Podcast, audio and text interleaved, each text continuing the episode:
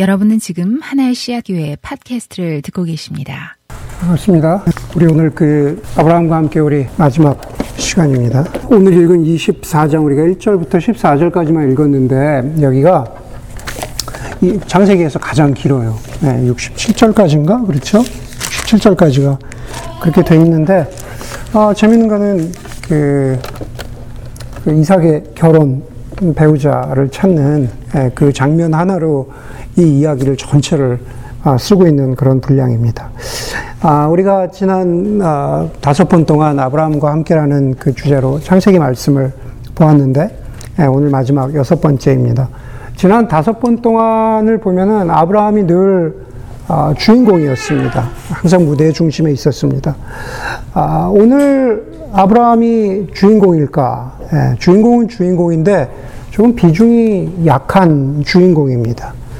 아, 본문이 오늘 어떻게 시작하냐 하면은 이렇게 시작하죠. 아브라함은 이제 나이가 많은 노인이 되었다. 그렇게 시작합니다. 아브라함은 이제 나이가 많은 노인이 되었다. 뭐, 저도 아직 노인이 되지 않아서 잘 모르지만, 혹시 그렇게 생각하는 거 아시죠? 네, 노인이 되지 않아서 잘 모르지만, 노인은 지혜가 있지만, 그가 젊을 때처럼 혈기왕성하게 살 수는 없습니다. 젊을 때처럼 움직이거나, 젊을 때처럼 아, 먹거나 모든 것을 할 수가 없습니다. 아브라함도 아, 물론 그랬겠죠.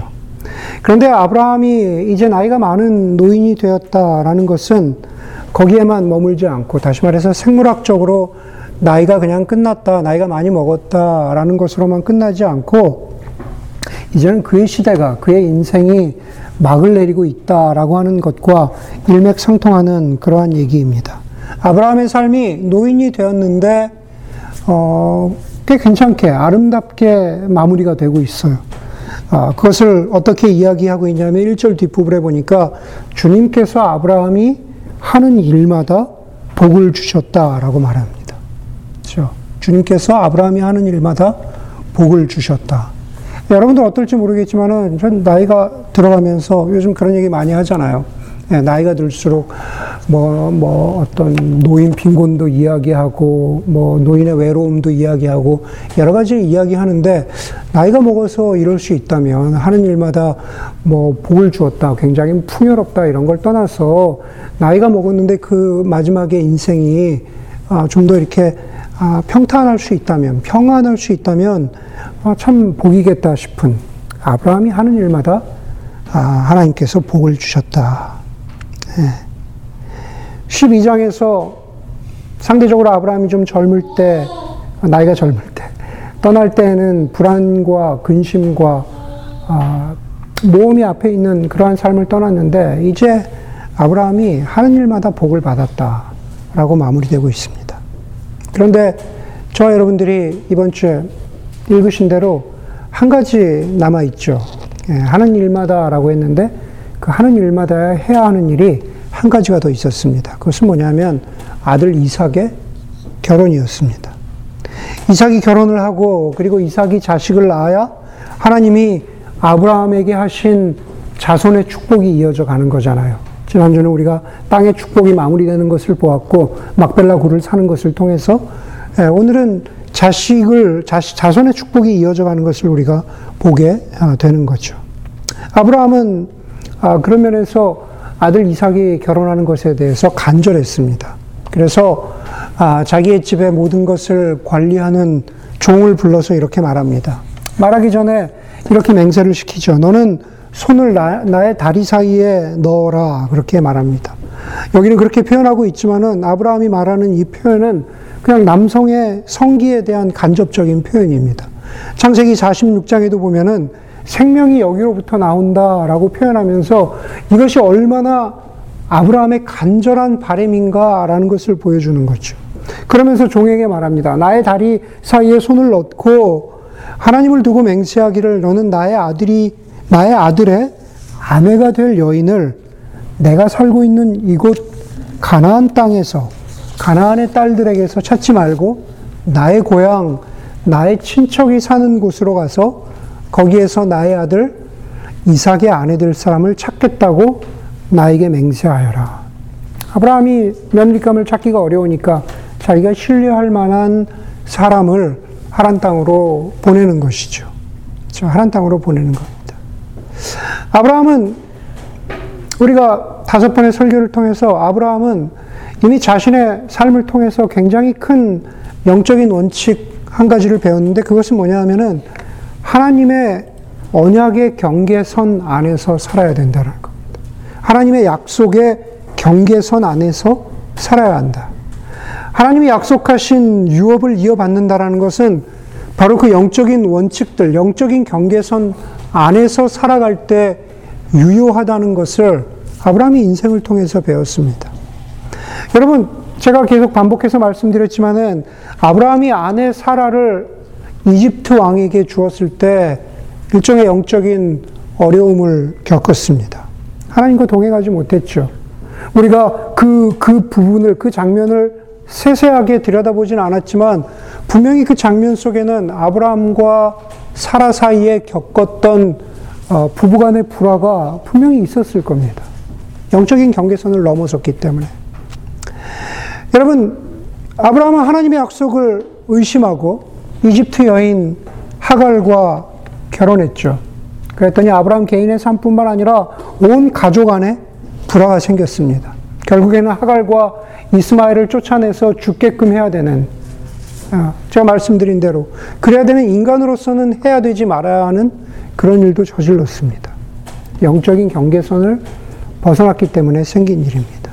결국 21장에 보면 우리가 오늘 24장 보지만 21장 거기에 보면은 이스마엘은 이집트 여자랑 결혼하죠. 예, 그것은 잘못된 결정입니다. 이스마엘은 이집트 여자랑 자기의 다른 아들인 이스마엘은 이집트 여자랑 결혼해요. 오늘 여기에 보니까는 이스라 이스마엘의 결혼만 놓고 보더라도 아, 하나님 아브라함의 마음 속에 분명하게 새겨진 어떤 영적인 원칙이 있는데 그것은 뭐냐면 하나님의 유업을 잊기 위해서는 이삭은 내 고향 사람 가운데에서 그 아내를 찾아 주어야겠다. 며느리를 찾아 주어야겠다. 라는 그러한 결심이었습니다. 아브라함의 이런 결심을 읽은 종이 5절에서 이렇게 묻습니다. 며느리 되실 여인이 저를 따라오지 않겠다고 거절하면 어떻게 해야 합니까? 제가 주인 어른의 아드님을 데리고 주인께서 나오신 그 고향으로 가야 합니까?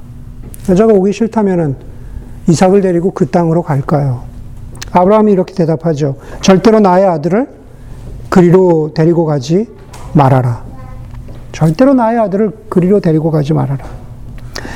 우리 본문을 보면은 아브라함이 좀 꽉 막히고 답답한 사람처럼 보입니다. 여기 가나안 여자, 우리가 살고 있는 여기 가나안 여자는 안 된다. 고향 여자만 된다. 그럼 거기 가서 여자가 아, 여, 아, 오기 싫다 그러면 그럼 이삭을 데리고 그곳으로 갈까요? 예, 그것도 안 된다. 예, 답답해 보이죠. 조금 더 보면은 7절에서 7절이 이렇게 말합니다. 주 하늘에 하나님이 나에게 말씀하시며 나에게 맹세하여 이르시기를 내가 이 땅을 너의 씨에게 주겠다 하셨다. 그러니 주님께서 천사를 너의 앞에 보내셔서 거기에서 내 아들의 아내 될 사람을 데려올 수 있도록 도와주실 것이다. 그런데 그 여인이 너를 따라오려고 하지 않으면 너는 나에게 한 이 땅에서 이 맹세에서 풀려난다. 다만 아, 나의 아들을 그리고 데리고 그리로 데리고 가지만은 말아라. 그래서 그 종은 아, 손을 주인 아브라함의 다리 사이에 넣고 그 일을 두고 그에게 맹세하였다. 그렇죠? 여자가 오겠다고 하지 않으면 괜찮다. 너와 나 사이의 한 약속에서 너는 자유롭다. 그냥 아, 내갈 길을 가거라. 이제 아브라함이 그 종의 마음을 편안하게 해주는 거죠. 이것도 본문 가운데에서 아브라함의 고백을 다시 보면요. 아브라함이 이렇게 말합니다. 주님께서 천사를 종 너의 앞에 보내셔서 거기에서 내 아들의 아내 될 사람을 데려올 수 있도록 도와주실 것이다. 하나님이 분명히 그렇게 해주실 것이다. 하나님이 분명히 어, 내 아들 이삭을 어, 결혼시키실 것이고 그 여인을 이리로 데려올 것이다. 예. 우리 이런 아브라함의 고백을 두고 우리가 이렇게 얘기할 수 있죠. 하나님의 섭리를 믿는 아브라함의 고백. 하나님의 섭리를 믿는다. 하나님의 주권을 믿는다. 하나님이 이렇게 해주실 것이다. 섭리라는 것, 영어로는 providence라고 하죠. 그렇죠? 간단하게 이야기하냐면은 이, 이 온 창조 세계가 운행되는 하나님의 원리죠. 그렇죠? 자연 법칙도 자연의 섭리가 있는 것처럼 그렇게 이야기할 수, 주장할 수 있는 사람들이 있는 것처럼 우리가 하나님의 섭리라면은 하나님의 방식으로 이 온 우주 세계, 그리고 저와 여러분들의 각자의 인생이 하나님의 질서대로 돌아간다라고 하는 게 하나님의 섭리잖아요. 섭리라는 것은 프로비던스라는 것은 프로노이아라고 하는 헬라어, 미리 안다라고 하는 아, 프로노이아라는 헬라어와 그리고 미리 제공한다라고 하는 라틴어 프로비데레라는 것에 아, 뿌리를 두고 있습니다. 프로비던스 미리 알고 제공해 주신다. 미리 알고 제공해 주신다. 하나님이 모든 것을 아시고 하나님이 모든 것을 공급해 주신다는 뜻의 하나님의 섭리. 그 하나님의 섭리를 우리가 이 아브라함의 고백 속으로 가지고 온다면은 어떻게 되는 걸까요? 다시 말해서 아브라함의 고백 속에서 아브라함이 하나님의 섭리를 믿었다. 하나님이 모든 것을 미리 아시고 미리 공급해 주실 것이다. 라고 하면은 우리가 당장에 이렇게 질문하게 되잖아요. 하나님이 미리 아시고 하나님이 당연히 공급해 주실 것이라면 이 본문에서는 하나님이 미리 아시고 이삭의 신부감을 리브가를 당연히 보내주시고 이삭에게 결혼할 수 있도록 해 주실 것이라면 아브라함이 굳이 뭘 하지 않아도 되는 것 아닌가요? 굳이 종을 저쪽 고향 땅으로 보내지 않아도 되는 것 아닌가요? 아브라함이라고 하는 인간이 노력하지 않아도 하나님의 섭리라면 어차피 이루어질 테니까. 하나님의 섭리라면 어차피 이루어질 테니까 아무것도 하지 않아도 되잖아요. 그렇다면 어, 당장 이런 질문이 나오겠죠. 아브라함이 이렇게 자신의 종을 고향으로 보내서 신부감을 찾는 것은 신부감을 막 찾는 것은 하나님의 주권과 하나님의 섭리를 믿지 못하는 인간의 행동이라고 볼 수도 있지 않을까요? 라는 그런 질문을 우리가 당장에 할 수 있을 것 같습니다. 우리는 여기서 하나님의 섭리와 인간의 자유, 하나님의 섭리와 인간의 행동, 아, 아브라함의 행동의 그 관계를 바로 지금 아브라함, 아브라함을 통해서 보는 거죠. 분명히 아브라함은 그 신앙 고백 속에서 하나님의 섭리를 믿었습니다. 이미 우리가 본 대로 하나님이 신부감을 주실 것을 이미 확신했던 거죠. 그런데 종을 보내서 신부감을 찾으라고 하는 인간의 행동, 행위를 합니다. 그렇죠? 바로 이 24장은 바로 그 이야기를 하고 있는 거죠. 하나님의 주권, 하나님의 섭리와 그 다음에 아브라함의 행동. 하나님의 섭리와 인간의 행동 혹은 인간의 자유가 충돌하는 것처럼 보이는 이 이야기를 우리는 어떻게 이해해야 할까? 하나님이 공급해 주시겠다고 하면은 그냥 그 자리에 앉아 있으면은 어디선가 신부감이 당연히 오늘 본문에서는 리브가가 이곳으로 오게 될 것 아닌가. 그게 정말로 하나님의 섭리를 믿는 어, 신앙인의 모습이 아니겠는가. 어떤 신학자는 어떤 신학자는 이야기하기를 우리가 하나님의 섭리와 인간의 자유 사이에 갈등을 좁히지 못하는 이유. 하나님의 섭리를 따르는 것 같으면은 우리는 아무것도 하지 말아야 되는 그런 기계적인 존재가 되어야 될 것 같고, 우리가 무엇인가 열심히 애를 쓰고 아이들에게도 기도해, 설계했지만 기도하고 무엇인가 열심히 간구하는 것 같으면 그것은 마치 하나님의 섭리를 믿지 못하는 것 같은 그러한 행동처럼 보이고, 바로 그 하나님의 섭리와 인간의 자유 사이에 그, 그 갈등을 좁히지, 못, 좁히지 못하는 이유를 어떤 신학자는 이렇게 이야기했어요. 세상을 인과관계로 보는 눈을 가지고 하나님과 인간 사이를 바라보기 때문이다. 원인과 결과. 세상에는 일반적으로 원인과 결과라는 게 있잖아요. 세상을 바라볼 때 이렇게 했으니 이렇게 된다라고 하는 원인과 결과를 바라보는 일반적인 시각을 가지고 하나님과 인간 사이의 관계도 바로 그런 인과관계로 바라보기 때문에 그런 것이 아닌가라는 이야기를 했습니다. 그러나 아, 그 신학자는 결론적으로 이렇게 말하고 있어요. 하나님과 인간 사이의 관계는 인과관계가 프라이머리한 관계가 아니라 하나님과 하나님을 믿는 하나님의 백성 사이의 관계는 인격적인 관계라는 거죠. 그렇죠?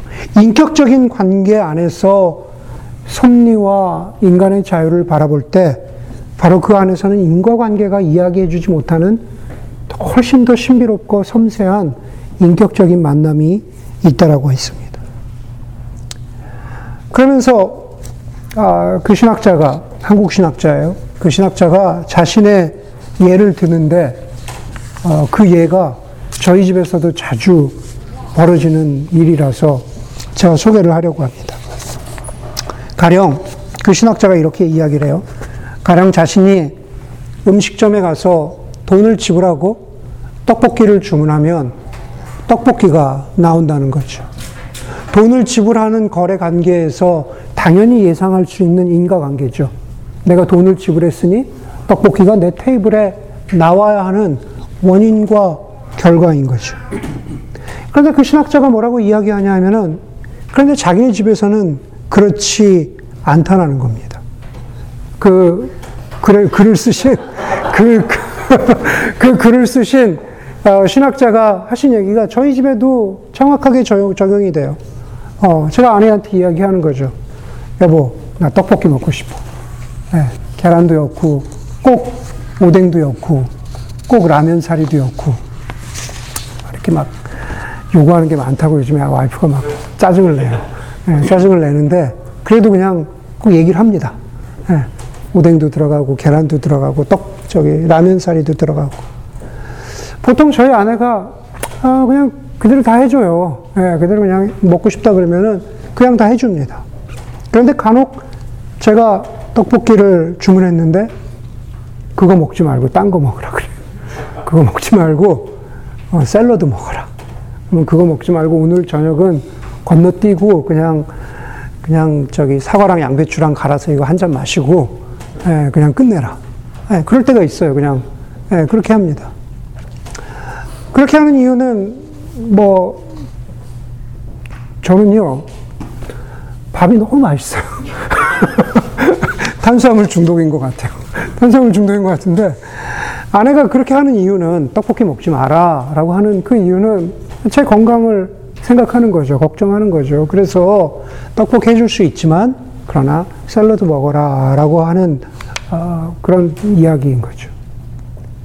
여러분 제가 식당에서처럼 떡볶이를 주문했는데 떡볶이가 식탁 위에 안 나왔다고 내가 원인은 그랬는데 결과가 이렇게 나오지 않았다고 제가 거기서 아내에게 짜증을 내거나 화를 내거나 그러면 안 되잖아요.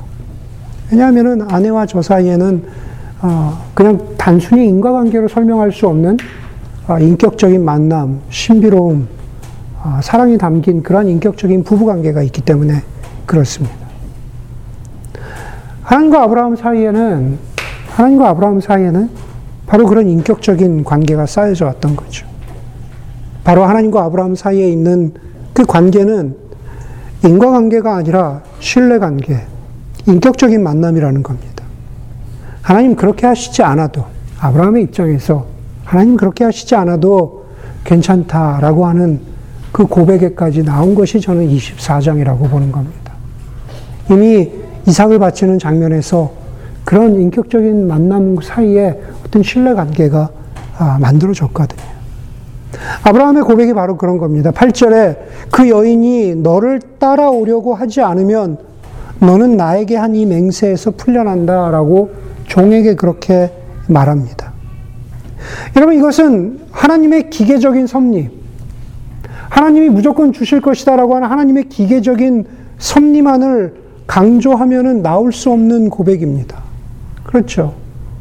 반대로 인간의 자유만을 강조한다면 아브라함이 어떻게 해야 합니까? 너는 어떻게 해서든지 그 여인을 어, 뭐 멱살을 잡아서라도 어떻게 해서든지 그 여인을 이곳 가나안 땅까지 데리고 와야 한다. 이삭의 신부감이기 때문에.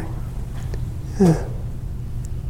그렇게 이야기할 수 있겠죠. 근데 아브라함은 그렇게 말하지 않아요. 아브라함이 하나님을 신뢰하면서 그러면서 종에게 그렇게 말하는 거죠. 여인이 오지 않겠다라고 하면은 너는 그 맹세에서 풀려난다. 여러분 그것은 아브라함이 하나님의 주권을 믿지 못한다라고 하는 의심도 아니고 그리고 어떻게 해서는 자기 뜻을 자기의 능력으로 관철하겠다, 관철하겠다라고 하는 인간의 자유도 아니다라는 겁니다. 하나님을 신뢰한 그 무엇인가가, 신비로운 그 무엇인가가 아브라함의 신앙 안에 있었다라는 거죠.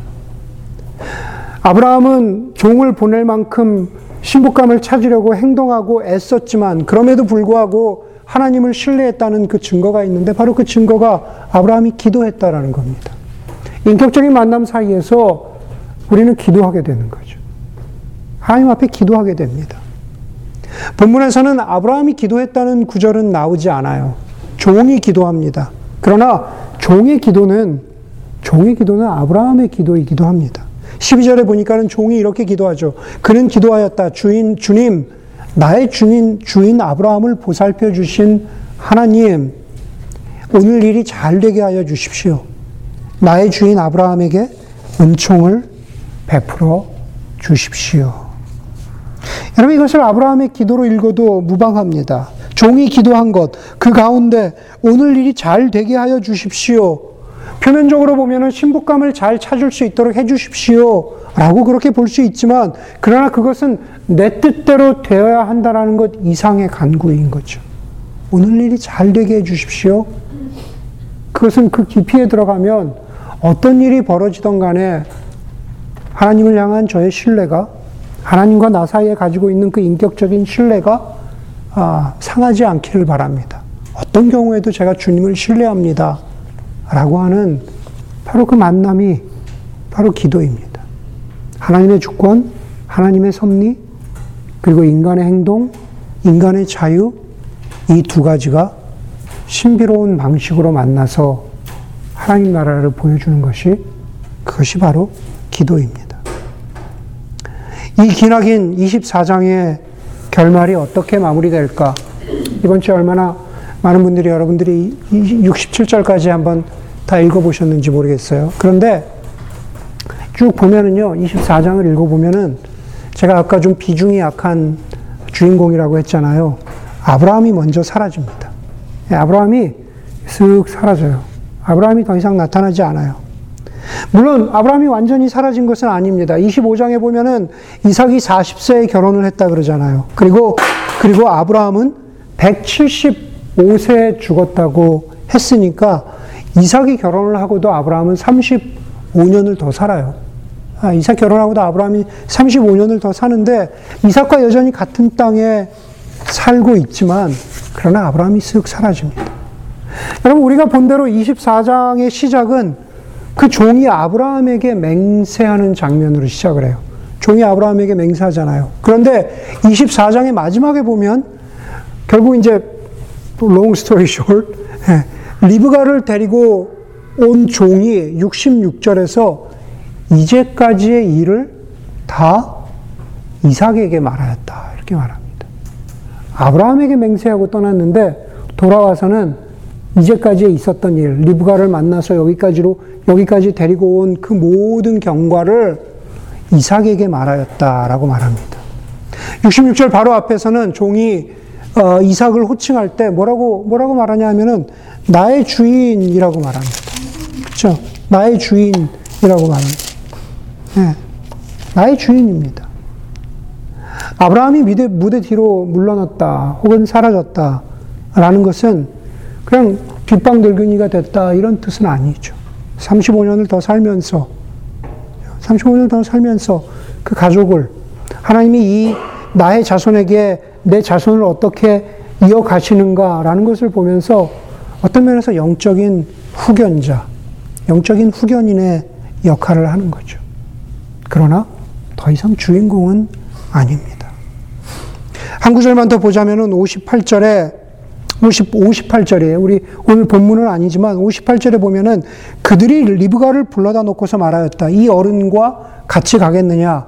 리브가가 대답하였다. 예, 가겠습니다. 리브가가 대답하였다. 예, 가겠습니다. 이 장면은 무슨 장면이냐면은 리브가의 오빠 아, 라반과 아, 또그 어머니가 리브가와 이삭의 결혼을 승낙하지만은 곧바로 종을 따라서 아브라함의 종을 따라서 가나안 땅으로 가지 말고 열흘이라도 좀 더 집에 머물다가 갔으면 하지만은 아브라함의 종이 뭐라 그러냐면 어, 나 지체할 수 없습니다. 저는 당장 아, 가야 합니다. 라고 그랬더니만은 아, 라반과 그, 그 리브가의 어머니가 그러면은 리브가가 당신을 따라가고 싶은지 리브가에게 직접 물어봅시다 하는 장면입니다. 라반과 그 어머니가 리브가에게 묻죠. 이 어른을 늙은 종이니까 이 어른을 네가 지금 따라가겠느냐 아니면 우리와 열흘이라도 좀 더 머물겠느냐 리브가가 뭐라고 대답합니까? 58절에 예 가겠습니다. 예 가겠습니다. 그리고 길을 떠나서 아브라함과 이삭이 있는 땅으로 옵니다.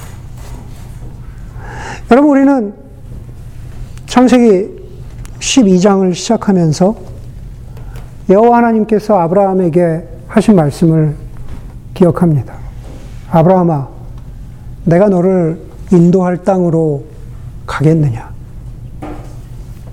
그 도전에 대한 아브라함의 대답은 예, 가겠습니다. 예, 가겠습니다. 했죠. 이제 여기서 창세기의 저자는 아브라함의 인생을 마무리하면서 그 며느리, 지금은 예비 며느리지만 예비 며느리 리브가의 대답을 준비합니다. 그렇죠? 이 종과 함께 가겠느냐? 리브가가 주저하지 않고 예, 가겠습니다. 그것은 아브라함의 대답과 다를 바 없습니다. 아브라함, 자신의 시아버지 아브라함이 그랬던 것처럼 리브가는 미지의 땅으로 와서 이삭과 더불어서 자손을 낳고 하나님이 아브라함에게 하신 언약이 이어지도록 하는 거죠.